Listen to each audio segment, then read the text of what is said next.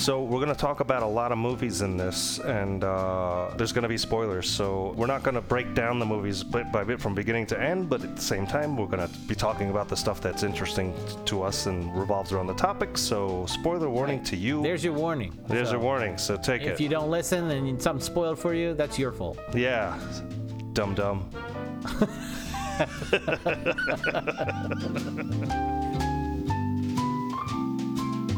This is Central Control. Stand by.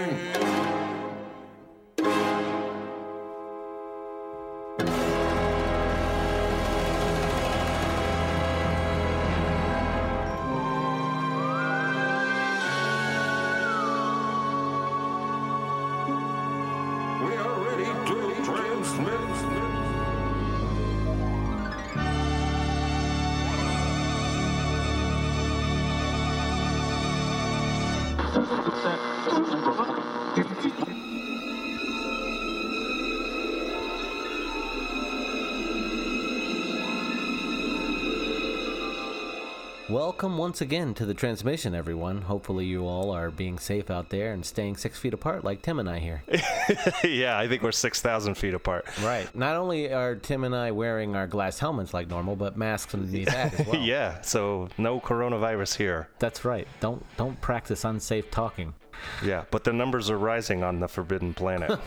Wait a minute. There's only two of us here. What are you trying to say, Tim? exactly. I suspect you. Ah, well, I'm very suspectable. But anyway, welcome to transmissions from the Forbidden Planet. You are who? I am Derek. And I am Timothy. That's right. And today, we're going to tackle a subject that's kind of fun and kind of messy at the same time. Mmm, sex? Close. Oh, okay.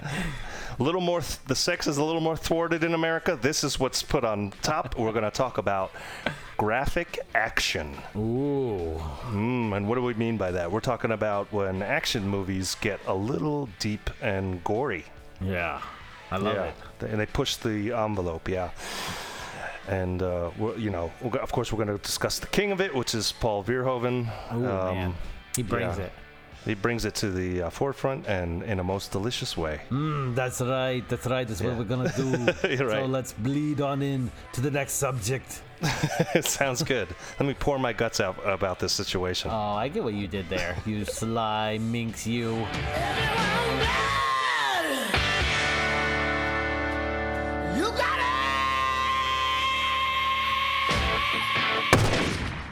Before we get into the big movies that we want to talk about, we should we have a few honorable mentions and as far as uh, violence and action and stuff like that. Okay. Well, I'll go first because I have one ready to go. I am going to pick a film that we recently talked about in a previous episode, and that's the movie Drive Oh yeah, fucking a. with my boy Ryan Gosling. I got this sweet job coming up. How about this? Shut your mouth. Or I'll kick your teeth down your throat and I'll shut it for you. There is a scene in an elevator in this film. If anyone has seen the film before, then they know exactly what I'm talking about. Yeah. Uh, in the elevator is Ryan Gosling's character, uh, Mulligan's character, who's the quasi love interest, and then another gentleman that apparently Gosling's character is not real fond of.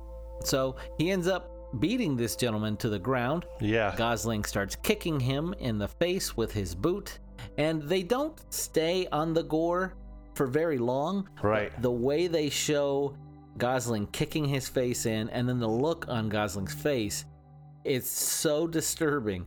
I just remember being in awe in the theater watching that scene. It really freaked me out, and I really loved the film for actually freaking me out in the scene. And you can see the freaked out look that I had on Kathy Mulligan's face because she's witnessing this character doing this horrible thing.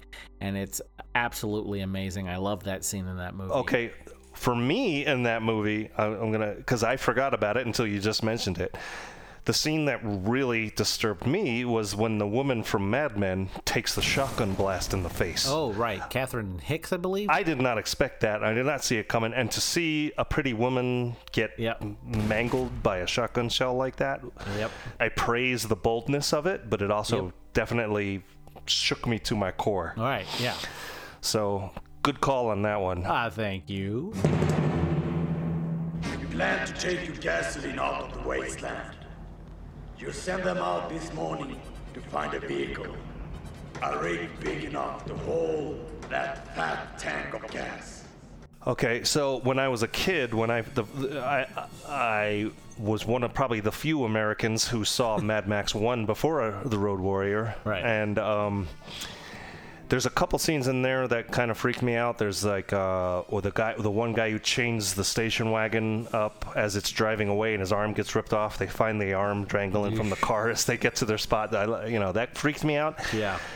And then also in Road Warrior, Mad Max 2, when the shit's really about to hit the fan in front of the refinery place, the little savage boy has that sharpened boomerang and he throws it and then it, the goofy character tries to catch it and it obviously takes his fingers off. Everybody starts laughing at him. But then when he throws it again, there's that mohawk guy on the motorcycle and has his little little um, lover boy on the back Right. with the long blonde hair and he just takes that boomerang dead in the head Yep. and it shocked me and i remember thinking wow that was a cool use of gratuitous violence because Right. it, stuck in my head all these years later you know Damn, yeah. Yeah, no, for sure. Road Warrior was one of those that I was just like, is this all really happening right now? yeah yeah it's such a great concept and such a weird departure from the the original source material you know well, I will do on my last one. I will do my last honorable mention, something that's kind of attached to what you just said. Because the star of that movie directed this movie, and it's Apocalypto. oh right yeah yeah the way Mel Gibson films violence is very in your face and visceral. Mm-hmm. I mean, even in Braveheart, of course, there's a lot of violence and gore in that film. And Apocalypto, I think that one sticks with me just because he really captures you up in the, the peril that these main characters are in. Mm-hmm. It's just amazing. Like that scene where they're running and they're throwing spears at them and they're trying to dodge the spears, but Yeah. you can hear it fly by you, and then you keep looking up and seeing them come, and then one person gets hit, and when that person gets hit, you feel it, and it just really pulls you into the action and the gore and the consequences of the gore in the film. And so that, but of course, and the gory thing is when they're walking up, they're being all being led up to that temple, and then people are being beheaded. And oh man, I was just so unnerved by that slow pace of walking up to that temple, knowing that you're going to get your head cut off and seeing the heads roll down the steps over and over again really builds the tension. Right, right, yeah, yeah, yeah. Well, the uh, the one the one last one I'm going to mention too is a Arnold Schwarzenegger film that made him famous, and that's Terminator. There's the, the original Terminator. Right. Sarah Connor. Yes.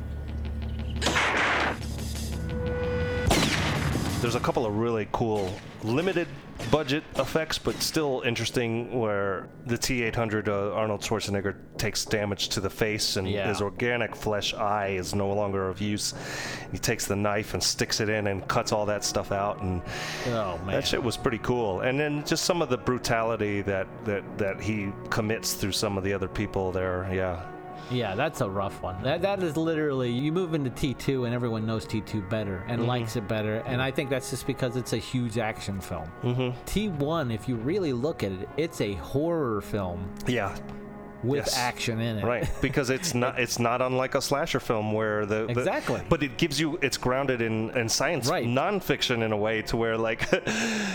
Whereas Voorhees keeps getting up, and you're like, "Why? Why does he Yeah, keep getting? I don't exactly. get it." I Where- want an explanation for yeah, this. th- this the, the T800 has a reason for getting up again. Yeah, and it, Right. right.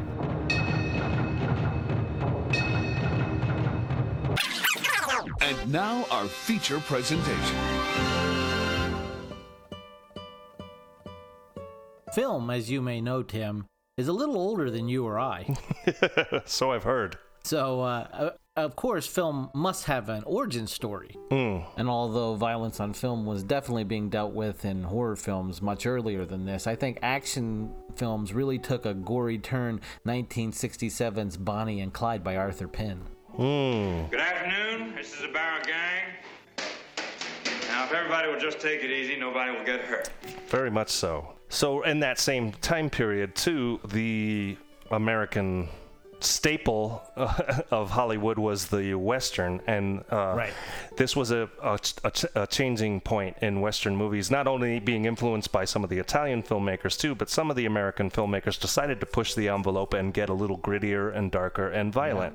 Oh, yeah, for sure. And I I mean, speaking of what, you know, you see the violence that happens in, in Arthur Penn's Bonnie and Clyde. Yeah. That guy, he's basically like, well, if they shot the shit out of him near their car in real life, we're going to shoot the shit out of them and we're going to we're gonna do that. And they get this awesome guy in makeup, Dick Smith, to come and he does all of the squibs for him. It's the first time you really see bloody nastiness that's happening to people. You have those people like you're talking about to do other movies. So Sam Peckinpah comes along in 1969. He's just like, all right, you want to see violence? I'm going to show you some violence. And Right. apparently, allegedly, Sam Peckinpah's whole uh, reason for doing that kind of thing was upping the gore was people were praising uh, Bonnie and Clyde for have being gutsy and showing something new in cinema and the gore and, and really instead of uh, what he thought should be done was like showing the horror of crime and violence and stuff like that. He he was upset by it from Bonnie and Clyde from 67. So when he goes on to do the Wild Bunch in 69, he ends up bringing his version of goriness and the and the product of violence and he does it in slow mo so you see real squibs going off in slow mo and blood pouring out of them and all of this stuff. And you know for the time of course it has that overly bright red colored Red. blood and everything mm-hmm. like that but that was something that people freaked out about back then. But what it did was allegedly again he- wanted it to have the effect of this is so gross i don't ever want to see anything like this again Right. but it didn't have that effect, of course. And so Hollywood pushes it forward, pushes violence forward, pushes gore forward, and apparently Peckinpah was very upset by that. He didn't get to do Right, he right. He was to. trying to make a statement Right. Mm-hmm. about how uh, violent America was and and it backfired on him. He, it did the reverse. show people how disgusting we are, and it backfired a little. right. Yeah. Violence per se has never been my bag, except personally. But in pictures it has, and I would like to uh, try to at least portray it on the screen as it is. And I failed. So yeah, so exactly. So that that feeds into, you know, violence in film, and mm-hmm. what, what kind of things are you're gonna. T- uh, this episode, of course, we're concentrating on action films.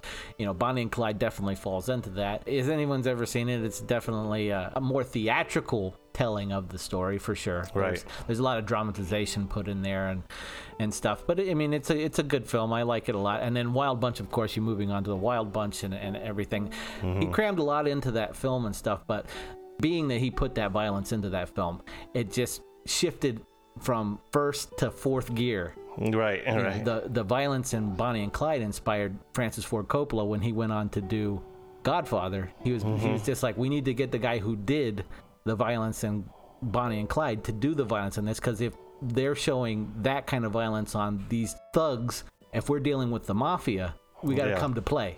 we gotta up the ante. We gotta Right. up the ante a bit, right? But I'm a superstitious man. And if some unlucky accident should befall him, if he should get shot in the head by a police officer, or if he should hang himself in his jail cell, or if he's struck by a bolt of lightning, then I'm going to blame some of the people in this room. It becomes exponential as as we get through the 70s and into the 80s and all that stuff. And yeah. Michael Corleone says hello. So Derek, in talking about this subject, what do you think it is about graphic violence and gore that we uh, we find so fascinating? Uh, I think it's the shock. One is the shock value. It's immediate shock value. It's like the same reason I think uh, maybe not all of us, but I think a large percentage of us, if someone turns on some horrible video in front of us, I know this has happened to me. Someone said, "Hey, watch this video. It's someone getting beheaded or something." I don't want to watch that, but if it's in motion and they're already showing it to me, I can't not watch. Right. You know what I mean? right. It's in our genetic makeup. Right. You think of the townspeople in, in England going around uh, waiting for the, the next beheading to happen and all that stuff, and you know, or Roman Colosseum stuff, you know, where Right. everybody's like clamoring to see gladiators get torn to pieces by. Totally. And even when you watch those any documentaries about that kind of stuff or any movie about this, be it Gladiator or whatever it is, I can't help but think, wonder what it was like to sit in there and watch that shit happen. Like, Yeah, well, if you think about um, traditional warfare from, say, Revolutionary times or Civil War times, where they're doing that, lining up against each other and just kind of facing it head on, or even further back and more barbaric, like uh, Right. Braveheart or Viking era and all that stuff, where they're just running into each other. Right. With swords and and, you and and that's always what I think every time I think what would I be like in that person Right. in that situation I mean and um, that's kind of the catharsis to some of this gore in movies is because we've we are so pussified through civilization you know yeah. that uh, we kind of can maybe attach to our roots a little bit without threat you know it's Right. kind of like we've talked about with horror in the past too you know Yeah. you can kind of experience what it's like to be chased by a ma- masked man with a machete without Right. actually having to do it you know Right, exactly, and it brings that exhilaration to it, and it also brings that thing. I mean, uh, you and I exchanged some information up, up on preparation for the show, and there was that one study that was saying that you kind of forget a few seconds before and after what you see that's extremely violent in films. You just Mhm. remember that, and that sticks out in your brain, and that's kind of what we're talking about today. And our subject is these things that stick in our brains, even if we don't remember the whole movie. We remember Right. these parts Right. of the movie. But then, of course, there's also an interesting evolution that I've kind of figured out. Right. In um, preparing for this episode, was that you become so desensitized to a point that you kind of forget how violent some of these movies are. Like I was watching some kill count videos from JoBlo.com on the movie Logan and on even on Total Recall, which is what we're going to cover. And I'm like, I because because when you mentioned Total Recall for this episode, I'm like, well, that's probably the one Verhoeven movie that doesn't have a whole lot of killing in it. And then I watched this kill count video, and it's 109 kills. you know, and I'm like, holy shit! Yeah. that's like twice, almost twice as much as John Wick one, and Right. uh, you know, and then of course with with with um with Logan, I completely forgot how violent that movie was. Right, right. Yeah, there's it's weird what happens with a lot of violent movies that over time as you see other violence in other films, things become somehow watered down and are very vanilla plain until you go back and you revisit it and you then you see, "Oh my god, yeah, this movie's pretty fucking hardcore." Yeah, and then there is that time period too in the late two, 2000s and early 2000 teens and stuff where everything gets PG-13'd out, you know, and a lot of remakes come out, and then it becomes blatantly obvious that these movies don't have that, and you almost hold it against them for kind of pulling their punches a lot of the ways, you know. Exactly. But let me ask you this: Can it go too far? Yeah. There Yeah, I think it can. I mean, n- nothing's jumping off the top of my head right away as far as action films go. Uh, horror movies tend to push that envelope a little bit more and be a little more excessive in their violence that they choose to show. Yeah. But uh, action movies tend to plow through a lot of of uh, footage. So if there's a lot of shooting or death going on, they're going from one victim to another to another, and, and it's not as excessive uh, unless it's Paul Verhoeven, of course. But Right. uh, action films do tend to move along a little faster to, to not dwell on the violence for so long, but move past it to get you through to the next big event thing. So yeah, you know. Yeah, right. Yeah. I mean, there was this, you know, like a series of bad Stallone movies and stuff like that where it Right. got a little bananas. I don't think it ever got super gory. It was just more people being shot up kind of stuff. Right. Yeah, but like when I think when we're talking about gory, it's like when people's guts are exposed Right. and, and heads are getting lopped off and all that. Or in Logan, Wolverine finally getting to really Right. tear people up the way he would have in the comics. Right. You yeah. know. And that was the whole point of that whole thing to do that movie. I mean, thanks, of course, a big gratitude to Deadpool paving that way oh, Right. to right. give right. us the Wolverine movie that we needed and deserved. Right.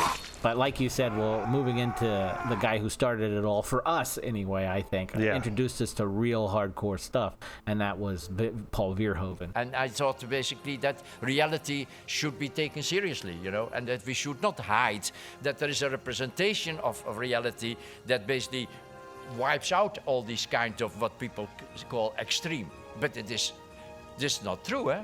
The truth is really that these things happen, yes, of course. And that there is, should not be a problem in portraying them. I mean, that's what I feel. First one on the list is pretty much RoboCop. Yeah. Drop it! Dead or alive, you are coming with me. I remember distinctly in this film the one that stands out the most. And there's a lot of shit in that movie that uh, that stands out to me. I really, I mean, I loved this movie as a kid. Yeah, loved I did seeing too. this movie. But I remember when in the scene where the bad guys are about to shoot up Peter Weller's character, Alex Murphy. He's a cop, so they have him there on the floor. Cops don't like me, so I don't like cops. Yeah. They're zeroing in on his hand. Right. And then they blow his hand off. That fucked me up.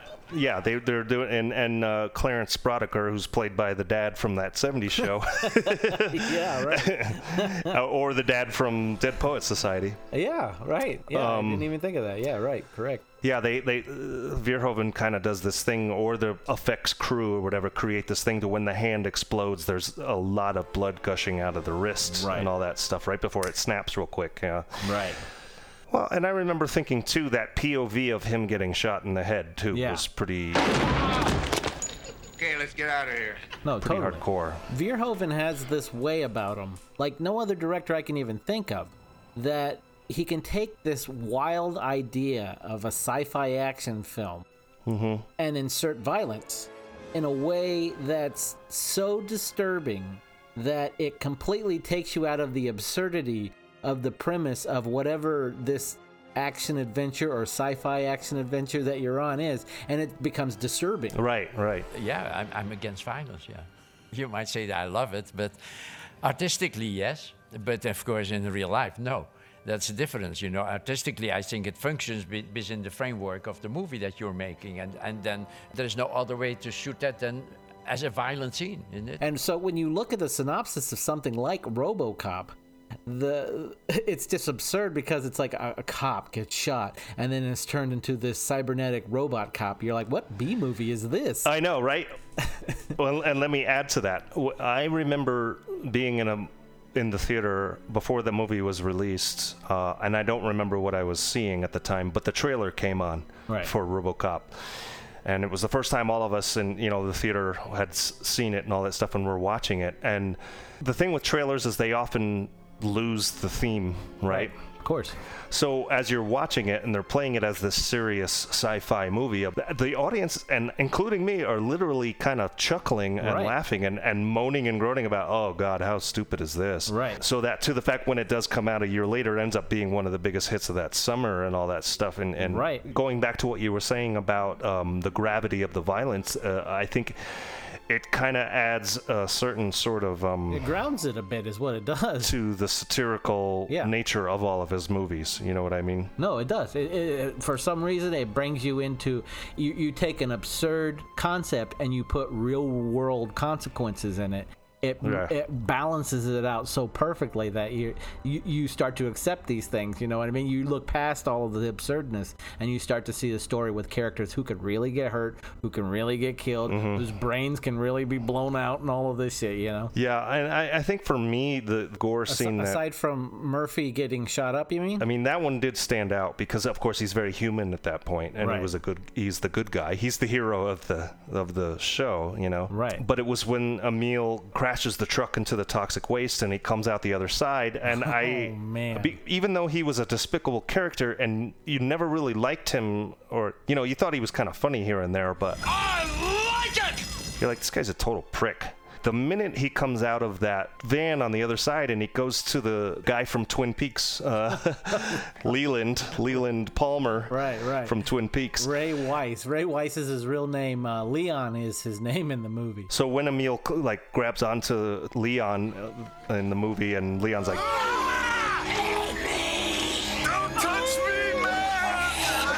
I, you actually kind of have a little bit of sympathy for him, and then. Man, God. And because his fingertips are like melting Yeah, off, and melting, his face, is yeah. coming Oh, off half of it. Yeah, and that's wonderful effects there. Yeah, oh, and and the labored breathing Yeah. and all of that stuff, and then and then of course he ends up trottling out in out of the alleyway into the street right in front of Clarencer and his 6000 SUX or Right. whatever.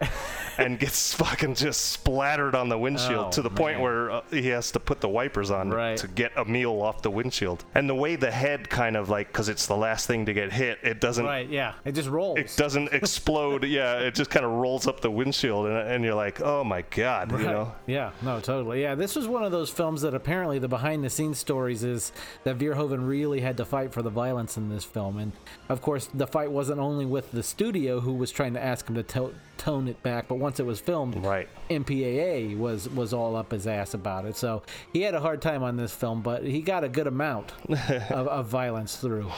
The uh, the guy who gets shot up by Ed 209 in the uh, OCP conference room. Right. Kevin Page was his name apparently. Right. Yeah. He. Uh, uh, they used something to the extent of 200 squibs on Right. him Yeah. when Ed 209 blasts him onto the model of New Detroit. Right. Please put down your weapon. You have 20 seconds to comply. I think you'd better do what he says, Mr. Kinney. And which is pretty fucking excessive. yeah, excessive and cool equals Verhoeven. Yeah, and and, and uh, he talks about it in an, in an interview how they had to cut the scene back Yeah. to, in order to uh, be able to get an R rating and all this stuff. Right. Because they the stunt crew and all that stuff, or the the effects crew had come up with the idea from their commissary lunch earlier to use spaghetti swash uh, inside the squibs and have it blow out like guts and all that stuff. And yeah, I guess it was a little too much for the ratings board. And um, he also got hurt by the squib that Yeah. they used like 10 squibs at one time to blow the guts out of him and it ended Right. up pounding him in the nuts so he had to go flying back on the table and wait for Verhoeven to say cut before he could Right, scream out in in pain. pain because his balls hurt so bad yeah it's pretty Yeah, funny Good for him, man, because I wouldn't Yeah. be able to do that. If anyone's ever been hitting the nuts out there, Yeah. you can't Oh, yeah. hold it in. no Yikes. But uh, yeah, absolutely adore this movie, and and you know when you're first watching it, I think you're you are captivated by the violence and the gore of it all. Yeah. To the extent that you're kind of missing a little. Plus, being younger, you know, I'm probably 14 or 13 or Oh, yeah. so when that movie came out, and uh, it's not until rewatching and all that stuff you get to realize that this is actually kind of a funny movie in some ways with the um, Yeah. the news footages and the phony commercials they make, and they're talking about how ridiculous commercialism is and, and, and capitalism to an extent, and how it's getting out of control, and Yep. what's it going to be like in the future where you're buying all this shit. Yep. That satirical slant that he ends up putting in a lot of his work. Yeah. Right. And the sad part is, is you watch the movie now and you're like, oh wait, we're living in RoboCop now. Yep. Yeah, he was pretty much almost um, prophetic Yep. in his uh, illusion of what the future would be. It's amazing, really. It's it's amazing and it's also a little disturbing. Yeah. yeah. yeah. Can you really take the premise of, of RoboCop seriously without the gore? No, I don't think so because I've never actually seen it, but RoboCop 3 is PG-13. Right. I have seen it. It loses its impact, doesn't it? yeah, it does. Yeah. It becomes like a generic action picture Yeah. because it doesn't have that impact of the consequence of the violence. right. Yes. Instead of him shooting someone or doing this and that, you either don't see it or he's pushing someone down or Mhm. it doesn't make sense after what you've seen two times before it. you know? Right, and RoboCop 2 is extremely violent as Right, well. Right. yeah. Yeah. Even though it's, I think that's Irvin Kershner who does that. Yep. Uh, Verhoeven's not involved, but he does stay true to the source material. Yeah. Oh, he does. And that for some reason that movie is really hated, but I was gonna say that. Yeah. But I really like it. Well, I enjoyed it too. I thought it was a lot of fun. Yeah. And uh, uh, you know, again, it can't be taken too seriously. It's not meant to. Right. Do you think the satirical angle of the way he did the movie, do you think it gives the gore more bite or I think it sets it up in a way to where, yes, it is shocking, but because you're already in a mood of like uh, laughing and kind of Right. like you know whatever, it also gives you that kind of like oh zing pow, you know, like right. that's fucking badass, Right. you know. it's like the tension releaser I, I feel like like in horror movies you know horror movies can't be yeah like constant scares constant scares it has to give you that moment of levity where the person being chased by whoever has Yeah. to turn around and get scared by a cat and go oh oh you're scared to heck you know what i mean it needs that moment of levity to make the other scares work better or the Right. gore or whatever Mhm. else so it, it works in the same way Yeah, and I think it's it seems to be a, a good complement to each other. Yeah. yeah totally It does something to that primal instinct of violence where you're you're you feel gratified Yep. in a kind of a sick way. But you know, I think it, I think it's human nature. Right.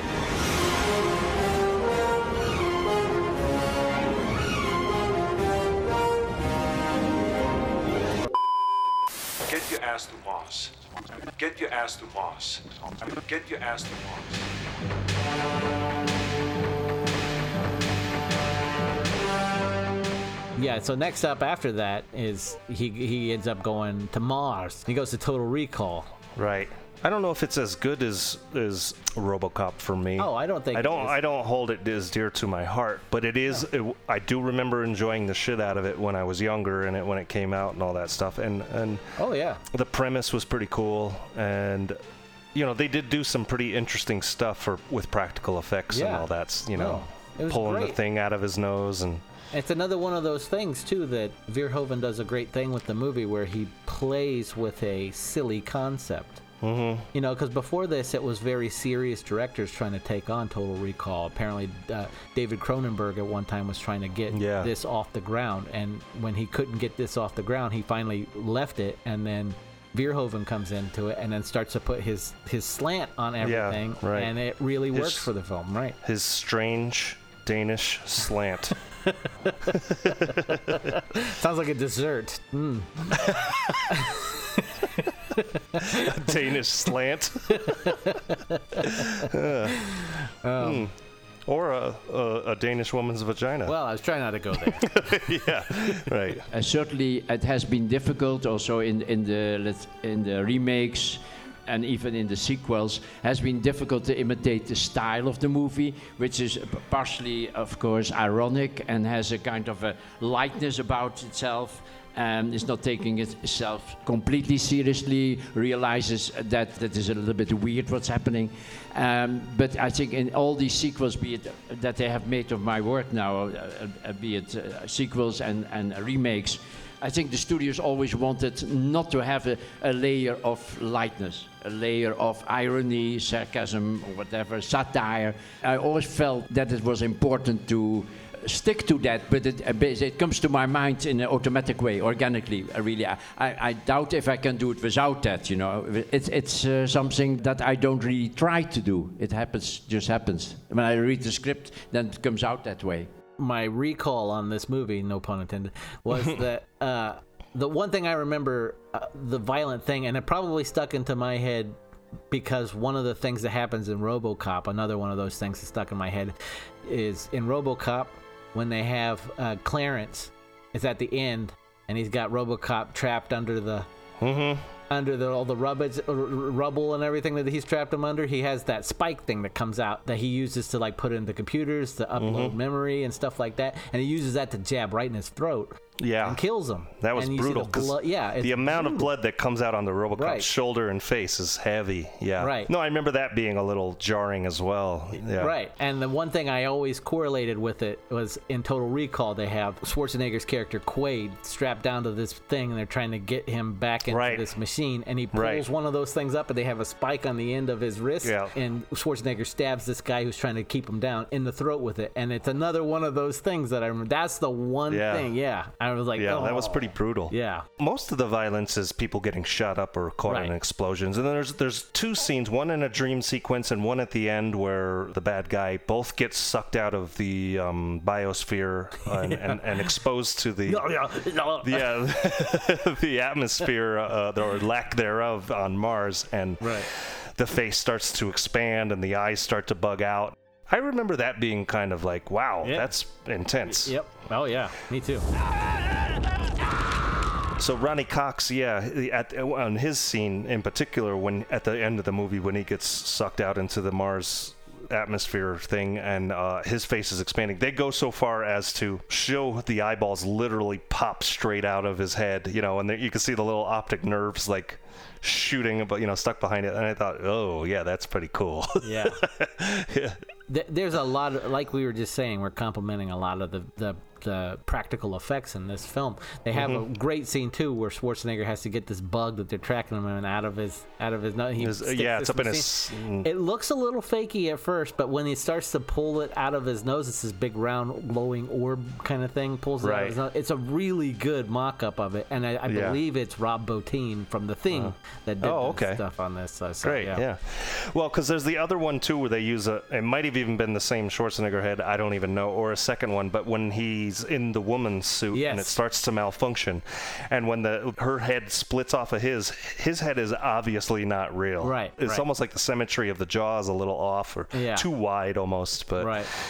It's, it's it's kind of like that charming kind of practical effects. Get ready for a surprise. Oh man, did, did you know it was a, a short story before? Uh, no, not until way later. But yeah, yeah. It was from Philip K. Dick. That makes sense though. And and like and I had heard that it had been a, a troubled production for a long time. Right. Do you think that Schwarzenegger in the film changes or lightens the gore in any way? Because you kind of expect that from his movies going in. Do you think that might be a reason why? Because there is that one scene, I think it's in this movie, where he's on the elevator and he has this dude in front of him, and the people are shooting at him. Not an elevator, but an escalator. Escalator, yeah, yeah. Yes, yeah. yes. He's holding the guy as a shield for bullet. Right. And the guy gets sh- shot like 80 times or something like yeah, right, right, right. And so you see something like that. Is it one of those things like, well, it's a Schwarzenegger movie, you know what I mean? Because you know, Commando, he's Well, killing I- uh, people left and right and stuff. For me, you know, Schwarzenegger's a tricky thing because I feel like he helps add to what becomes the lovable camp of the movie as it ages. Yeah. Because when, I- when I'm a kid, I'm a huge fan of this guy, and I pretty much loved everything he did, except for Yep. maybe Raw Deal. Right. And and um, so at the time, I'm thinking, oh, this is one of the coolest Schwarzenegger movies of all time. But as the movie ages, you know, Schwarzenegger becomes kind of this caricature of himself, and and Right. it, you can quote this movie for the weird things he says and how he says it, and Right. and they're getting pretty heavy on the the Schwarzenegger one-liners, you know, like. Uh, Consider that a divorce. And we got we should mention this is Sharon Stone's. Uh, yeah, she's been in little things here and there, like Yeah. she was in those uh, Allan Quatermain movies with Richard Chamberlain. yeah, yeah, she'd been, but this was like her first big role, right? And um, Because yeah. I mean, this is Verhoeven. Verhoeven would go on to remember her and put her in Basic, Basic, Instinct. right? I'm sure because the movie was in production hell uh, that um, he was kind of like a, a way later addition kind of thing. Right, yeah, Verhoeven is who we're talking about, of course. Uh, this project actually stems from a Philip K. Dick story. Uh, Philip K. Dick had another one of his stories turned into a film in the early 80s, which was Blade Runner, of course. Mhm. That film did not do all that well, so that might have added to some of the production woes for this film, being that one of his other stories that became a film didn't do all that well. But also, Schwarzenegger actually tells a story that Dino De Laurentiis, which was a big producer in the 80s, had the rights to the story. Dino De Laurentiis owned the movie and he was going to do it with Jeff Bridges. So I uh, was very happy when Dino De Laurentiis had financial troubles at one point and had to sell some of the projects. And one of the projects he sold was Total Recall. I called, uh, you know, Andy Vajna and Mario Kassar immediately and I said, "You got to buy this project for me." That afternoon, when I called them, they bought the project from Dino. And I, then I ran into Paul Verhoeven a few days later in a restaurant and I said, Paul, I just saw Robocop. It's unbelievable. I said, what a great job you did. I said, would you ever want to work with me? And he says, absolutely. I said, well, I maybe have a project for you. Can I send it to you? So in the afternoon, I had Carolco get in touch with him, send to his agent the script. He fell in love with it. He came on board, and that's how the whole thing came about. And of course, there is a talk that David Cronenberg was involved with the project and contributed quite a bit to the story before he ended up getting frustrated and leaving to go do The Fly. And then Verhoeven, of course, comes in. Right, right, right. Do you think this is the real Quaid? It is. But if we really want to get sci-fi, we'll go to his next film, Starship Troopers. yeah, let's go to Starship Troopers. This is for all you new people. I only have one rule. Everyone fights. No one quits. Don't do your job, I'll kill you myself. Do you get me? We get you, sir! Welcome to the Roughnecks. Rico's Roughnecks! I saw that. I saw this in the theater when I was in tech school in the 90s, and I went with a bunch of kids that I was going to school with, and I was very new to the Phoenix area at the time. Okay. Probably I'd only been there a few months, and Oh, wow. um, I think I remember going to somewhere in Tempe to see it, and not really knowing. I remember I remember seeing the trailers and thinking, well, this is kind of a strange movie, but it looks fun, and it has you know these alien bugs and all that stuff. Yeah. And then being a little um, naive in my movie knowledge at the time. I didn't know who Ver. I didn't really know the name Verhoeven as a as a director, Right. so I didn't know about it being the same guy who did Basic Instinct and RoboCop and and and um, Total Recall and all this stuff. So didn't know what to expect. And then I'm watching this movie, and uh, even in like some of the basic training scenes where the dude gets shot in the head, and I'm like, what the fuck? And, you know, this kind of caught me off guard, you know. And then and then there's the co-ed nude scenes, and Yeah. Michael Ironside is, is is in it again, you know, Yep. from from Total Recall. Rico. Sir. I need a corporal. You're it until you're dead, or till I find somebody better. And, and and once they get to the bug planet, and and then people are getting fucking chomped in half, and there's blood flying everywhere, and I'm just going, oh, I'm I'm caught off guard. You know what I mean? Yeah, totally. But at the same time, uh, totally fucking enthralled, and I was I came out of that thinking, this movie's fucking rad. Yep. No, for sure. I saw it in the theaters too, and I I don't. Only reason I knew it was Verhoeven is because I remember seeing a trailer that was just like from the guy who brought you Mhm. RoboCop and Total Recall and all this stuff. So I remember thinking like, oh, this movie's gonna kick some ass. And this is coming out in '97, a year after a sci-fi film that was very disappointing to me, which was Independence Day. So Right. I'm just like, this guy's gonna fucking bring it. yeah, yeah, and he does. He tears it apart. And yeah, the movie yeah. ends up bombing, of course, I think, because it's too much, I think, for people at the time. Yeah. Star Wars had created an appetite for, for sci fi adventure films and stuff like that. Mhm. So once we get past Return of the Jedi, Mm-hmm. In '83. it becomes like a barren desert. There's no sci fi out there. Here and there, there's stuff that comes out, but it's all Like real- space adventure right, sci-fi. Weird, weird stuff here and there. So '96 was the first big. We're bringing aliens, you know, sci-fi adventure back to the screen. with Independence Day. I was very not so great about that one, but whatever. And then we move into this, and so he he's going off world to these weird bug-like alien creatures that are terrifying when you see them there. I mean, Yeah, because they are completely emotionless, brutal Yep. warriors. These Yep. bugs. You know, it's that kind of collective hive mind type Right. mentality where it's just destroy, destroy, destroy, destroy, and they they are relentless and fast and powerful. Yep. And you, that first attack that where they come over the hill and all that crap, and you start seeing all the clips of the people getting cut up and stuff, and you're like. How the fuck are these people gonna fight this? I You know? remember thinking after Jurassic Park amazed me with CG. This was the next movie that was just Yeah. like. Th- this is amazing what they're doing Right, with these effects because right. those things look so real. And he, when he could, he used real practical aliens holding on to people and stuff like that. Yeah, on the close up, right. But the, there's that part where they're coming over the hill and they're running towards the area, and you can see, and there's Yeah. just th- thousands of them. And it's, uh, Right. I remember just thinking like, this is fucking amazing. Yeah, you know, you could point out a shitload of Yeah. CG heavy movies that came afterwards where it looked way worse. Yep. Right. Yep. I mean, because it, it obviously there's stuff today that's better than Starship Troopers, but it, it Right. holds up surprisingly well. Yeah. It wasn't just the violence, the overbearing uh, violence of the film that turned people off. It's an R-rated movie because it's what these insects do to, uh, towards our military people is R-rated. And in fact, I cannot believe, cannot see how you could ever make a war movie. And war is ferocious. You know, if you read about war, it's really gruesome. And and I think you cannot make a an honest war movie if you say, okay, this is all fine and nice and cute, and uh, all people survive.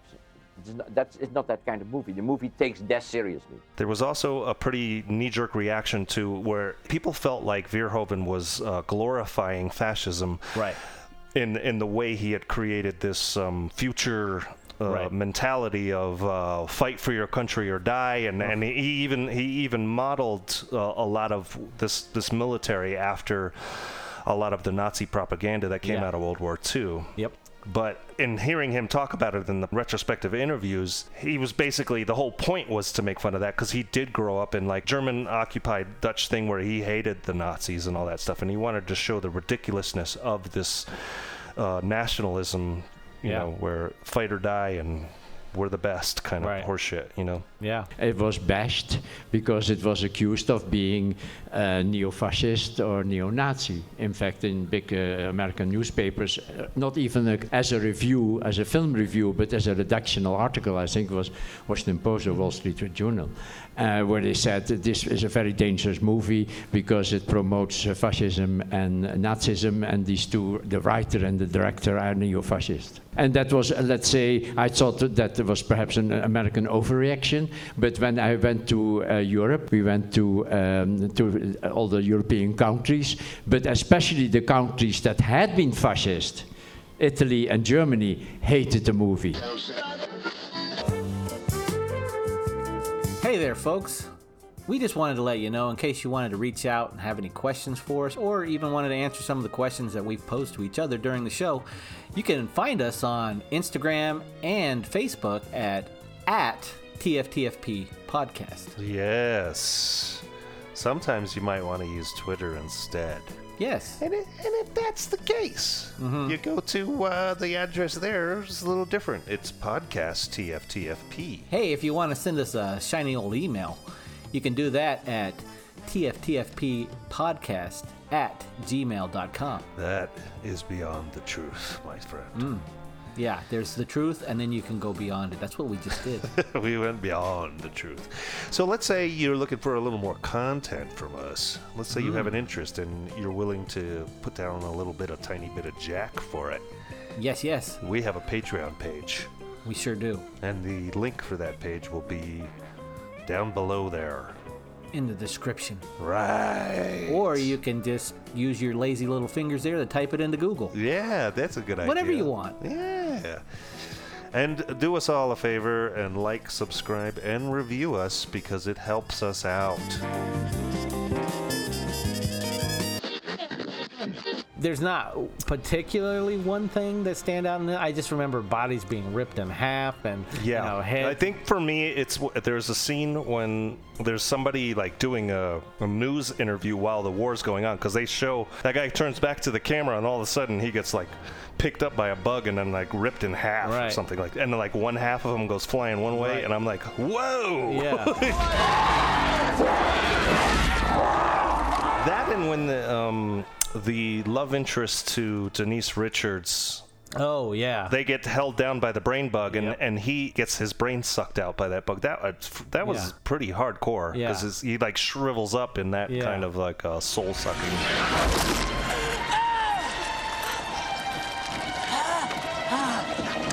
Why don't you think that Verhoeven's success with gore in movies can be easily copied by other filmmakers? Because there's so many movies that try to be gory after action films and stuff of what he did, they just don't work.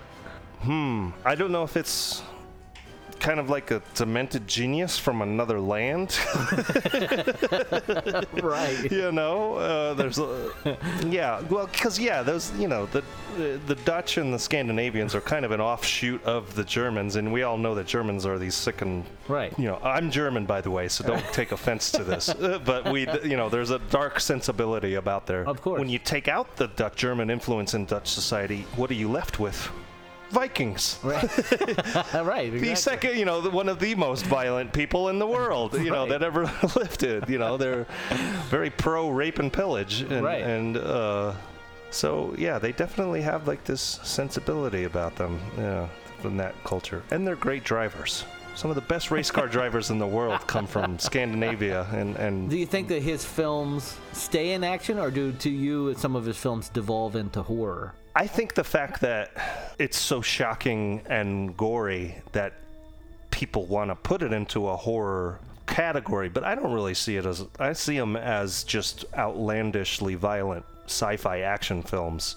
Yeah. Yeah, I mean because yes, I guess there is a horror aspect to the bug armies of Yeah. but to me it's just like um it's more a war movie than, Well, yeah. than anything. It's not really a, a monster movie. It is a space adventure Right. and it, they're doing things that you would okay this this colony of aliens is trying to invade this colony of aliens and this other people get involved and stuff like it's the same thing you'd see with lasers and not seeing violence all he does is use bullets and real Mhm. blood that's all he's Right. doing you know what i mean Yeah, i mean there's right. more to it than just that simplification but that is what he's bringing to it that those other ones didn't Right. and i think to just do that and then automatically label it like a horror film is just it's a little short-sighted Yeah, yeah, I agree. Isn't there source material for Starship Troopers?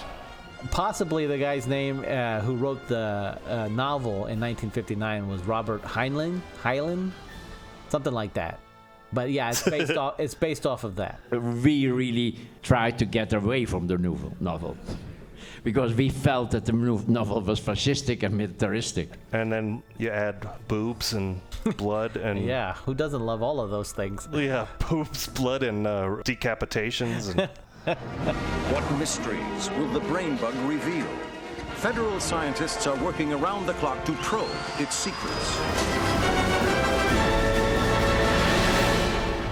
If we move into our next guy that we talk about for a little bit, Tarantino is a guy who works at a video store. He's probably, you know, getting to see these over and over again. So you see these movies like RoboCop, Total Recall, yeah. So by the time he gets to do his movies, they're, they're grounded, of course, and they're not space epics or sci-fi Yeah. things like that. But he definitely brings violence to his films. He's he's kind of known for that. Yeah. I'm uh, a cheerleader towards violence in cinema. You know, I have no problem with saying that I like violent movies and I respond to violent movies, and I actually think violence is one of the things that uh, the Lumiere brothers helped invent the camera uh, to do. It's actually, in some ways, it's cinema reaching it one of its fullest potentials. And I have absolutely no hypocrisy or contradiction whatsoever to say that I abhor violence in real life and I can love it in genre and I can love it in stories and I can love it in uh, novels. I love violent novels. I love violent anime, right? And I always have. But you know, a manic genius in his own right. You For know, sure, as yeah. far as as a writing auteur.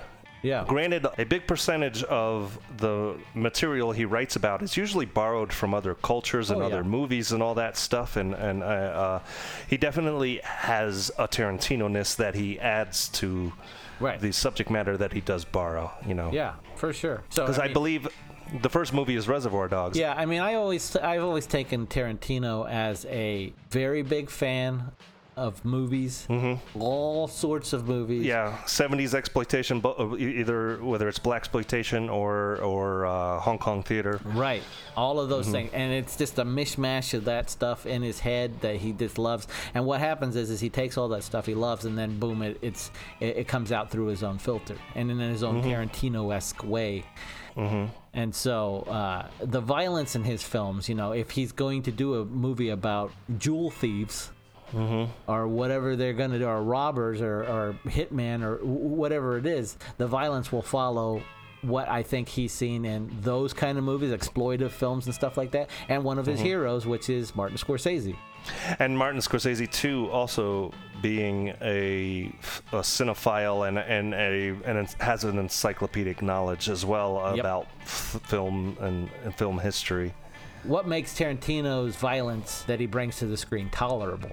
Well, I think for some people it isn't because he's been criticized. Right. I think he's kind of pushing an envelope in a way. Yeah. It's kind of like the way South Park changed what's acceptable as humor in the late 90s Right. by really pushing the envelope and stuff like that and then to the point of where it becomes mainstream and acceptable Yep. and i feel like that's what tarantino's doing by but because a lot of his subject matter is usually the underbelly of society stuff like you said hitmen or jewel thieves or um, coke dealers Right. and stuff like that and He infuses all of this stuff in it from all of those other movies that he loved that are designed to be entertainment. And he puts these, again, these kind of real world ramifications to what can happen in those kind of situations, but still plays in the world that he's setting up that he never takes his eye off the ball of this is he's ba- always saying this is a movie. I'm referencing movies. I'm doing this. Mhm. i'm homaging this. He's keeping you in that world And I think the first real big prime example of it. I mean, they obviously they all are taking a little bit, but the one that really is like a, a, a giant uh, love letter to cinema is the Kill Bill movies, where the violence is is super heightened to the point of unrealistic. And all that stuff, and he's basically just copying a lot of those old, the old kung fu movies where the blood is ridiculous. The decapitations are obnoxious, and, and you, you're doing you know flash zooms into you know this head goes lopped off and then it falls and rolls this many times perfectly there and the blood squirting Yeah. up like a faucet's been turned on Right, right, right. that kind right. of stuff Because if you think about the movies before that, they're all a little more grounded in realism. You know what I mean? Right. Apparently, an inner battle that was with him with with uh, Reservoir Dogs was: Do I show the ear getting cut off? Do I not show the ear getting cut off? And he realized Because they did, they did film it. Yeah. They did film it, and and I think someone told him not to. Yeah. Or try it without it. Yeah. I think even though he was pretty insistent on trying to show it, when he tried it without it and reviewed it, he said it totally works better. Yep. Look it, I'm not gonna bullshit you, okay? I don't really give a good fuck what you know or don't know, but I'm gonna torture you anyway, regardless. Not to get information, it's amusing uh, to me to torture a cop. You can say anything you want, because I've heard it all before. All you can do is pray for a quick death, which you ain't gonna get. Why do you think that is? Why do you think it works better? I think it's it's one of those situations where you get a certain prop and you get too close on it, or you get the wrong angle on it, or you don't film it right, or you don't do it just right. Mm. It takes you out of the moment. Right. And I think because it's that's not real. One of the things that he's even mentioned that you try it, if it doesn't look right, you got to go at it another way. And that's one of those things where all you do is you hear the cutting, you hear the Mhm. guy screaming, and you see, see the aftermath of the ear in his hand, and Yeah. you immediately fill everything, all the blanks in with your head, and it Right. works on that level. Mhm. But then you know you move on up the road to Inglourious Basterds. Each and every man under my command owes me 100 Nazi scalps, and I want my scalps. And he was just like, I am insistent. I want to show them scalp somebody, you know? yeah, right, right. Well, maybe because the the effects have improved, and Right. also. Um, well, I mean, you look at where his reputation has jumped from Reservoir Dogs, where he's a new Yeah. filmmaker, no one believes him, he barely has a budget, so he probably couldn't afford really great special effects. You get into Glorious Bastards, it's a period piece, he's got an $80 million budget, he can go to the best people in the business and say, how can you make a scalping look real? I think also too when we go back to Reservoir Dogs being his first film and the fact that he hadn't laid the groundwork for his style, like you were just saying, right. is it it might have been a little over the top, even if it was good effects. Right. It might have been over the top at the time because the he hadn't pushed the envelope yet. Yeah, no, totally. So by the time he does get to Inglourious Basterds, he, he can do whatever the fuck he wants, right? Right. Yeah, so you get to see the, you know, the the scalping and the scalping does look good. I'm not gonna say uh, not good like ooh that looks good, but good like yeah. Uh, one of the things I think is brilliant about it is you start to see the incision of the knife, and it starts to be pulled back. He goes to a really far shot where you see them pulling the whole thing off. Mhm. And then you see the aftermath and the close up again. And that Yeah. works on a level. uh, He's doing the same thing again, except he's showing you more, but you're still filling in the blanks with your head. And then by the time you get to um, Django Unchained, the shooting violence in that is just off the charts. Right. you know, in that final Yeah. scene in the mansion where there's just people getting blown to bits everywhere, and Right. it's it's crazy. Yeah. Yeah. What's your name? Django. D J A N G O. The D is silent. Moving up to one of his newest ones, which is Once Upon a Time in Hollywood, you get to that end, that crescendo of violence Mm-hmm. Yeah, at the end, right. and it starts with a very Mhm. tense situation. That's kind of there's levity there because of the state of mind that Brad Pitt's character is in. Right. He's all tripping. Yeah. Oh, I know you. I know all three of you. Yeah, Spahn Ranch. Spahn Ranch, yeah. Woo! He's kind of laughing at these people that are about to inflict some kind of harm or violence to him. One, y- you feel kind of reassured knowing that as you've watched the progression of the movie and this character move through the movie, Mm-hmm. you realize this is a guy that can kind of take care of himself. He can handle himself. Yeah, You know, so exactly. you're not that, you know, but once the violence starts to erupt, it just keeps leveling up. You know, he's bashing this girl's head into this counter, and then he moves to Right. a wall. Then he moves to, you know, what I mean, Yeah. you get the girl that's being eaten up by the dog, and then jumps to the glass, and then she, you know, she all that. Then she gets fried by Leonardo DiCaprio, and then yeah, all of this stuff is, is leveling up one one after another. And I think that that's smart because what it's doing is is intensifying, you know, what could happen next, what could happen next, and he's giving it. So he's doing the reverse of not showing you. He's showing you Right. one more, one more, one more. Obviously, that wasn't a very violent movie. No, you know, no. for as, especially out of his categories, you know, except for maybe, you know Jackie Brown isn't super violent either. Right, But um, right. what's important about that is what he's doing is is he's using this violence in, like you said, a very almost funny kind of way, right. to correct something in history that is extremely tragic and Yep. extremely violent and you you feel almost like a sense of relief and satisfaction for uh, Sharon Tate and surviving it and you're almost want you you it's weird how he does this but you're almost like god I wish this was true I wish this, this is how it happened I, I really you know Right. So some of the violence that happens in this movie, do you think the way Tarantino invests you in his characters first make the violence and gore pay off better? Well, you say this movie. Which one are you talking about? Oh, right. Sorry.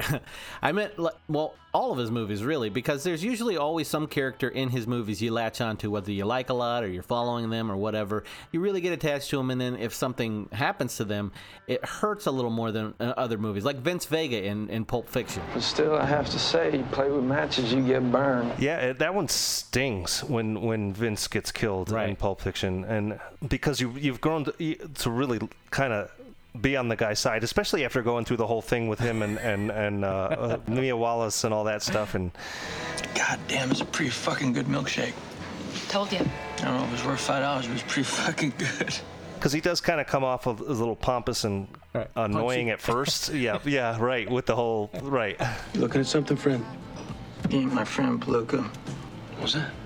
I think you heard me just fine, Punchy. The whole thing with Bruce Willis, and even the way he's being a little arrogant about his trip to Amsterdam, Oh, going right. back to the Dutch and stuff like that. The foot rub, the foot massage. Yeah, and all that is right, right, right. Yeah. Would you give a guy a foot massage?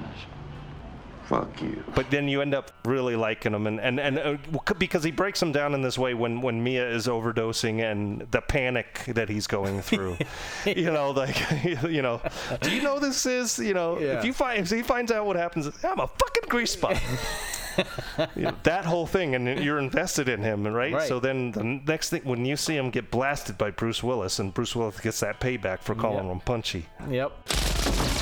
It's hard because it's a tug of war because of the fact that you're also on Bruce Willis's side by this point too, and these are two likable guys that are on Right. opposite. Yeah, and so it's a definite loss, and it stings because the way the blood is drenched on the wall and then the bathroom tub, the way when he goes down, it just makes it that much more real. Yep. Fuck, this character is dead. You know. Yeah, but I definitely think the way that Tarantino invests you in his characters really attach you to them. So when violence ends up happening, especially if it's a gory end to them, it really hurts and stings more than what you would see in a regular action film with some character that you've seen a few times and then all of a sudden they get shot up. You're like, yeah, but with his characters, when when violence happens to them, you're like, oh man, and it sticks with you. Anything can happen. Yeah. And there are no moral boundaries and there are no uh, oh well you can't do that kind of boundaries. That is exactly how cinema was when i came into it. Yeah. and i think i went a long way to knocking some of those walls down. The fact that anything can happen to my characters or in the scenario of the story that is the the relish that i have.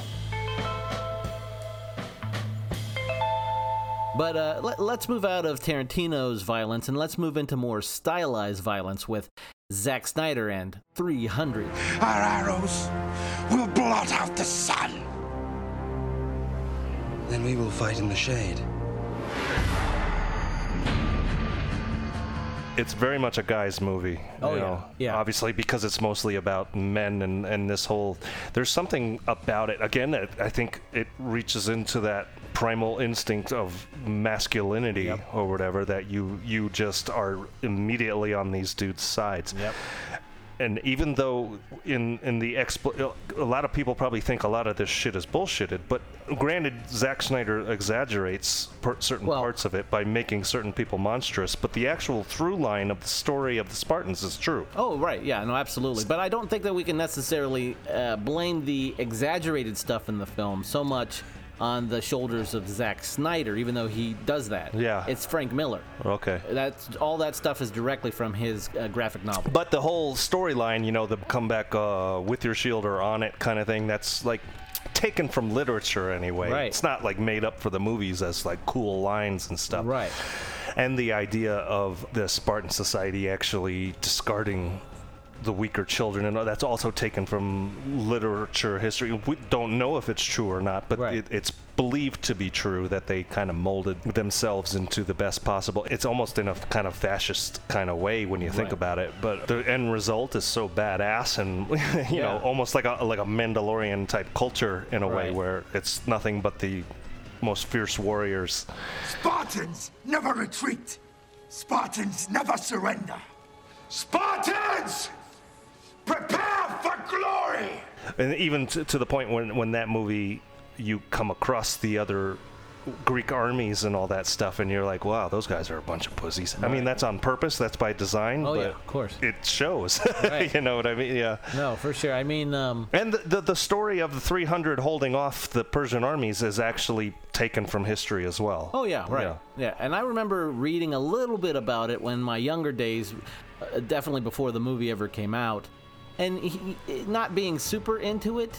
And then once the movie did come out, and watching the movie and all of that stuff, then going back and finding the graphic novel, and then Mhm. past that, looking at documentaries about the subject and everything, and seeing what all these people on the documentary said about it, and then going back to it. And I think that what happens in that movie, a lot of the critical things that happen in that movie, is that a lot of people look at it as if it's supposed to be Braveheart or Gladiator or stuff like that. And this movie romanticizes the uh, action and gore a little bit more than those movies do in a different way, in a very comic book, over stylized way. And it tends to, when the criticism hits this film of 300, they concentrate too much on that. Mm-hmm. And it's an unfair comparison. No. So, uh, comparing it to those films, it's definitely not trying to be that. It's definitely stylized in a way that's supposed to entertain, and it does. It hits your adrenaline going. As I mean, at me as a male watching that film, I could feel the adrenaline. Yes. you can feel it pumping and going. There's a scene in it, and it's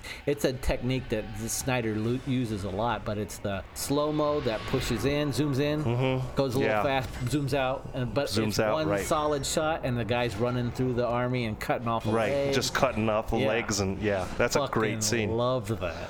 I know, and, and I think he got criticized a lot for his stylized slow mo and all Right. that stuff, and how it's gimmicky and all that stuff. But I don't know. I, I, I, I'm if it if I'm a goof for liking it, and then I'm a goof. Yeah, no, because I, I- think it's fucking cool.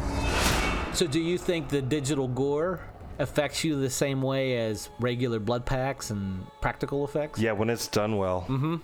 I think it does. Yeah. Right. Yeah. Uh, I think too how much you're invested in it. If I'm invested a lot in the characters or what's going on in the screen, I'm not concentrating on that, and just the Right. violence Yeah. what's affecting me. Yeah, well, and I think w- when you're going back this far in history, which is 500 years BC or whatever, Right. there's no way to represent it but to roman- the, the romanticized way because it's not really written history in a way. It's more um, fable history Right. at, at that point. You know what I mean? We didn't have CNN on the ground there reporting with their drones and shit to film everything. yeah. you know? Granted, though, you know, you, you mentioned Braveheart as a more grounded situation. The reality is, is the, the history of William Wallace is almost completely unknown. Right.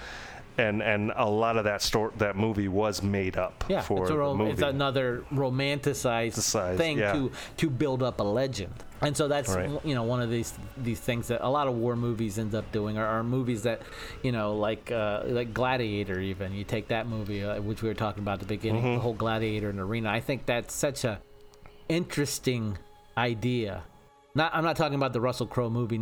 I'm just saying that as a movie of someone in the gladiator arena and everything. Such an interesting Right. idea that that does breed a lot of interesting thoughts into what you could do and the gore you could show if you really had an art Mhm. thing. And I think taking that and then putting that into something like 300 or something like that, 300 does what you could see in that with what Snyder brings to this, and of course Frank Miller too with his stuff.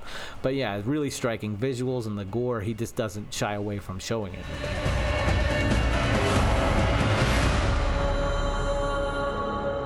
So S- Snyder then does another thing with a graphic novel, in my opinion, to success.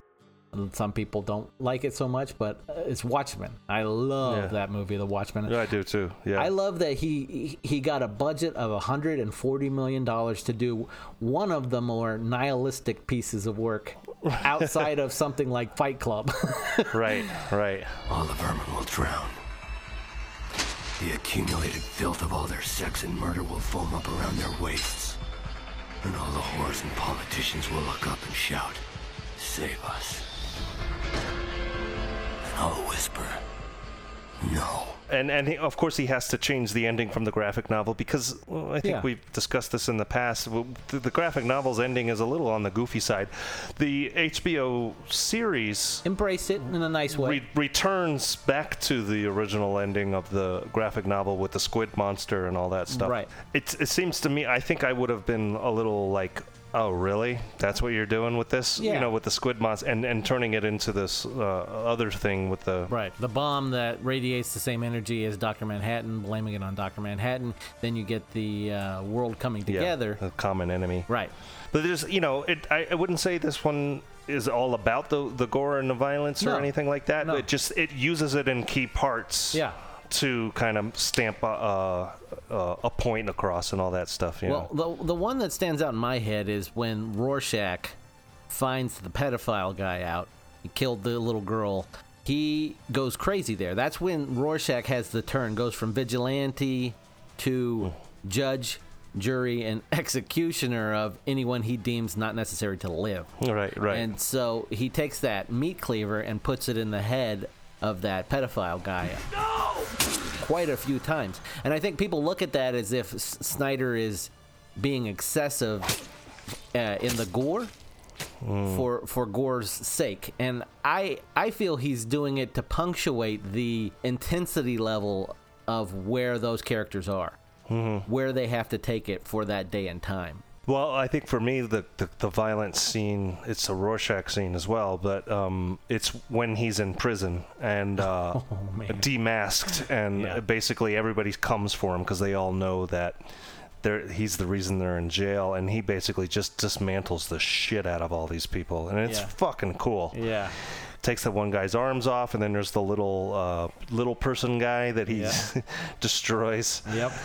Yeah, uh, I like. I really enjoyed that. Uh, it's satisfying. Mm-hmm. Yeah, yeah. I mean, me being a diehard nut boy comic book fan, it's always interesting for me to see characters who have a code at first, a vigilante or a Superman or whoever you're talking about, Spider Man. Yeah.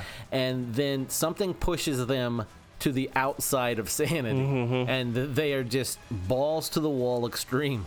Right, and and and I think what's cool about the, the Rorschach character in that in that whole thing is, like you said, he's unhinged, and he resolves the threat of these goons with rage. Yep. And and uh, there's something about again, maybe it's primal again. There's something about when somebody does something extremely violent with rage behind it. It's Right. kind of satisfying in a weird, creepy way. And I think too is his character does as you watch the movie and the, the story goes along and everything, you you see that he feels inadequate in some mm-hmm. scenes. He, he feels lesser than, and this is his way of kind of righting wrongs of people that he feels are experiencing the same things, maybe through violence or whatever else.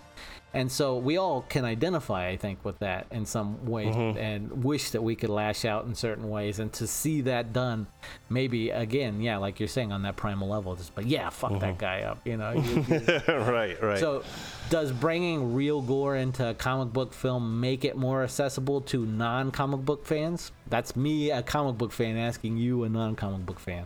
So, if this movie would have been basically what I'm saying, PG, No, I wouldn't be interested. Right. I wouldn't. I would think it would, the story isn't enough to. It needs an edge to it. It needs an edge to to make it interesting. And going back to the Logan thing and all that stuff, where you you know from the comic book material that Wolverine, even though I didn't read them, I still knew of his legend that he's this most right. Again, it's that rage thing. He's a he's a character of rage, and he's a little bit watered down in all the X Men movies. Yeah. You know, he they they make fun of it, and you know use it as levity and all that stuff but once you get to Logan you're seeing him Logan as Wolverine is supposed to be and it's very satisfying Yes. Yeah, because that's okay. This is this is the whole point. Even without knowing anything from X Men or anything, if you as a non comic book fan, if I tell you, oh, dude, there's this comic book with this dude yeah that's full of rage and he has these fucking three knives come out of both fists. yeah. What are you gonna imagine if he's fighting someone? and he's almost impossible to kill. Right. Yeah, you're gonna think of this crazy beast man, you know, like a Tasmanian devil kind of thing, and you don't really get to see that until Logan, which is like what the eleventh movie he's Yeah, in. yeah, you know what I mean? right. And final movie, but right. So so we think. So we think to be Yeah. continued. dot dot dot.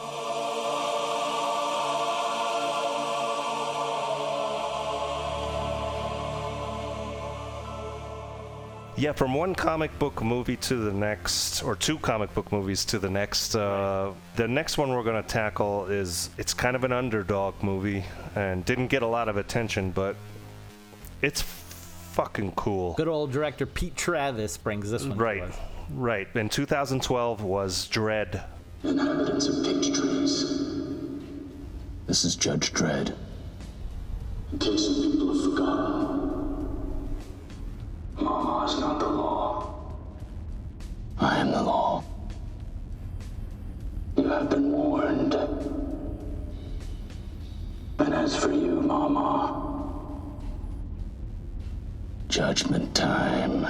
Who is it? Who is that under the mask? Yeah, that's Karl Urban. Yeah. And he's pretty fucking dope in that movie. The guy from The Boys, you know, you may know, and he's also in the Thor movies. Yeah. So, I remember when seeing Dredd was coming out, like Yeah. in trailers and stuff like that. I, I remember immediately being turned off to it because of Right. the Sylvester Stallone Judge Dredd movie that was out in the early 90s or late 80s or whenever it 95, was. In ni- 95, okay. I knew you'd say that. So I, it was hard for me to take it seriously, and I ignored Dredd when it came out, and I knew, and it, it didn't do. I don't think it did well, No, I did. It, you know, and, and and it got buried pretty quick, right? So I forgot about it. yeah, because it had like a budget of like 30 or 40 million and it made like Mm-hmm. 41 or something like that. So, yeah. I think it was you several years later that basically brought it to my attention. You're like, dude, did you ever see Dredd? And I'm like, no, I just wrote it off because of the Stallone stuff. Right. And you're like, no, no, no, no, no. you must give this a shot. And I'm like, really? And you're, I, I promise you, give this movie a shot. I'm like, okay. So I think I, I literally watched it that night and was like, holy shit. Yeah. holy shit. This movie is dope. Yep. I saw Yeah. this. I worked at a theater at the time, and I saw this, and it was playing. Mm-hmm. The thing that I didn't want to, I didn't want to see this movie when it originally came out. The reason why I didn't want to see it is because uh, I wasn't a huge fan of the comic book. I thought it was an interesting idea, but I, I wasn't really looking forward to it. One because I wasn't a fan of the comic book, and also Mm-hmm. the director. I remember seeing that they were shooting it in 3D, and I go, "Oh, this is just a gimmick, Yeah. a gimmick grab, Right. And that's all they're going for." Right. But at the time, I was working in the movie theater industry, and I ended up getting to see this film uh, in 3D, no less, when it came out, and was just obliterated by it. I loved everything about it, and fell in love with the gore that the movie used to punctuate the uh, hardcore violence. Just loved it. Right. And then just the simple use of slow motion in the film is so artistically and really creatively incorporated into the story and beautifully shot. And so you can really tell that this director was a huge fan of Verhoeven. Yes, yeah, this movie is an homage. In fact, there is a direct homage from RoboCop in the movie where after they capture the one guy who's who's accused of um, skinning the guys and throwing them off the roof. Oh, right, yeah. They're trapped in a corner, and a bunch of the thugs come up, and uh, basically, Dredd starts talking out. He says, you know, You now have 20 seconds to comply. which is a direct line from ED-209 and whatever. And then the time goes by, and the guy's like, "What are you gonna do, Judge? You're gonna blah blah blah blah blah?" And 10 seconds to comply. Fuck you, Judge. You got five. Right. And, and I was Yeah. like, that's directly taken from RoboCop, and I'm like, Oh, of course. that's fucking sweet. yeah, it is. Love it. And one thing that we should point out, being that uh, our earlier show this month was about practical effects, is the action in this film is part CG and part practical work. Right. When the dudes hit the floor, Mm-hmm. Right. uh, the skinned guys in the beginning hit the floor. That's it's all practical effects, and you can tell by the way it moves and all that stuff, and it, it works really well. And Right. Yeah. Well, uh, there's that other scene too, the hot shot scene, which I love. You get a little corny line in there that you need in a, an action movie like this. yeah, Yeah, I heard you, hot shot. What? I said, hot shot. And it looks great. yeah, and the way that guy's head melts off, yeah, that's so badass. Also, the idea behind the slow mo drug is genius. It is. It's so genius. Uh, Yeah. uh, to, to come up with the idea to have a drug in your film called slow mo. That actually you can use slow mo technology to show the altered state of consciousness during that drug. Right, is right. amazing. And then what it also does is it allows the filmmaker to be able to slow down the images in the film when the action hits and really make it hardcore Mhm. so you see every tiny little speck of blood Mhm. and also the horrible impact that the bullet has when it travels through a human body like when the, when Dredd blows the door up. yeah and that guy who has no shirt on and it, Yeah, the ripple. the blast the Yeah. ripple uh, you know, the ripple in his body as he's being shoved back from the blast It's- right yeah awesome and it's in slow motion because you know everybody in there is on slow mo so yeah it's so cool and that one the long-haired kid slowly pulls for the gun and all that stuff and he ends up taking a shot from Dredd right in the face Yep. but we're, we're behind him Yep. so we don't really see the point of impact we see the point of exit you know out the other side of his face you know and Yep. It's so beautifully realized and Yep. dark and, and fucked up. That's the other thing that's really cool is is the weapon and how it's uh, DNA identified and it, you call out the different types of Yeah. ammunition you want to use to Yeah. change. It's super cool. yeah I, I don't know the comics super well but i do know that that is something from the comics for sure Right, right. I believe it, and and and the fact that they doesn't he never shows his face, I'm sure is from Right. the comic as well, Yeah, right? the, the ones Yeah. that I remember, they never show his face. You see him take off his helmet from the back, Mm-hmm. maybe in silhouette. But I mean, again, I'm not a huge fan of the comics, so I might be wrong. Right, right. I don't think that in the ones I read, they never showed his face. And and I think it's it's pretty cool of Karl Urban too. Yeah. To basically say, you know what, that's cool if I don't Yeah. show my face. You I'm know? not playing me in this film. I'm playing Judge Dredd. Yeah. Right, exactly. Yeah, I, I think it's pretty cool. And yet, you know, the girl doesn't have a helmet on. She's pretty and all that stuff. Right. But there's a good excuse for Yep. it. And and they, they set it in there right away. And he's Yep. you know, and it's a great line too because she's a uh, psychic or whatever. She can read minds, and she says the helmet affects my uh, up my psychic abilities. And Dredd's response is he's like, I think a bullet in your head will affect him even worse. right. I want you to take her out. Give her one day in the field, supervised. See if she makes the grade. Sink or swim. Chuck her in the deep end.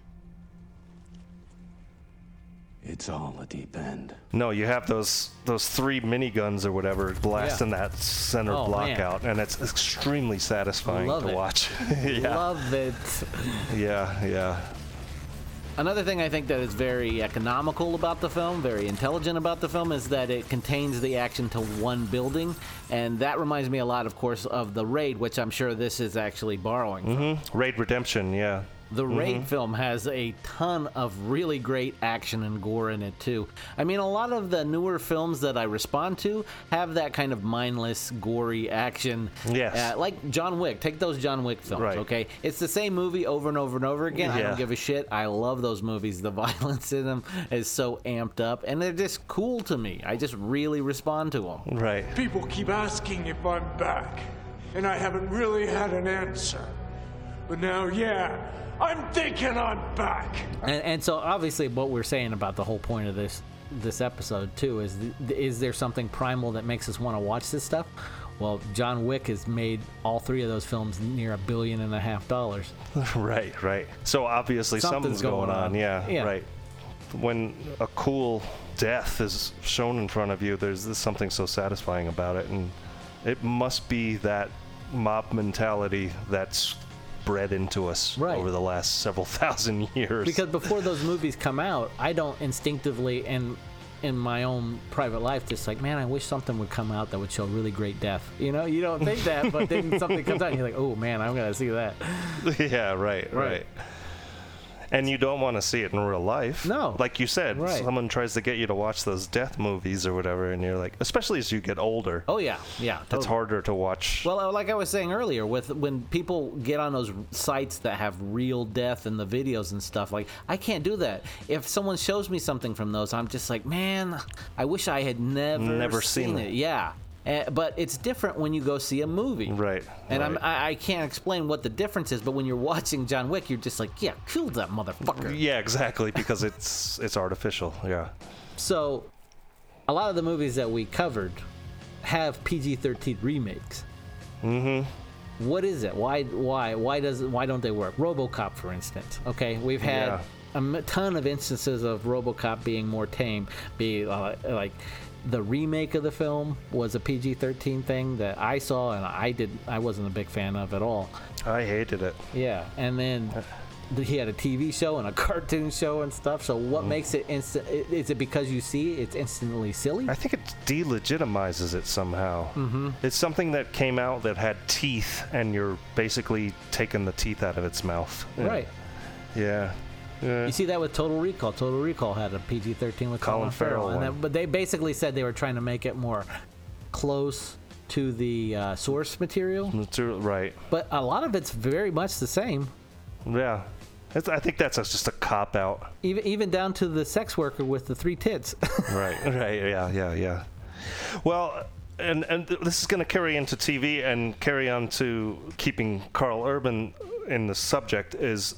I feel like the show The Boys, because it has a significant amount of uh, graphic, gratuitous violence in it, it, it makes me really pissed when the show's over and I gotta wait another week. Right. I want it to keep going. It just adds a gravity and kind of like a, you know, like almost like a gravitas. Like a, how dare they make a TV show like this kind Right. of thing. And I, I, you know, I know you're not quite as big of a fan of it as I am, but yeah, no, yeah, I like it though. when it came out, I watch it and like um, immediately in that first scene where the girlfriend gets destroyed, I totally did not expect that. Right. And seeing her, you know, that that slow motion blood trail of her with pieces of her spine and all that, I was like, "Holy shit! What am I watching?" You know. Right, yeah. I thought it was pretty fucking cool. Yeah, yeah. No, I, I appreciate it for being outside the norm of the typical superhero genre these days. Right, and it's realistic to me. Yeah.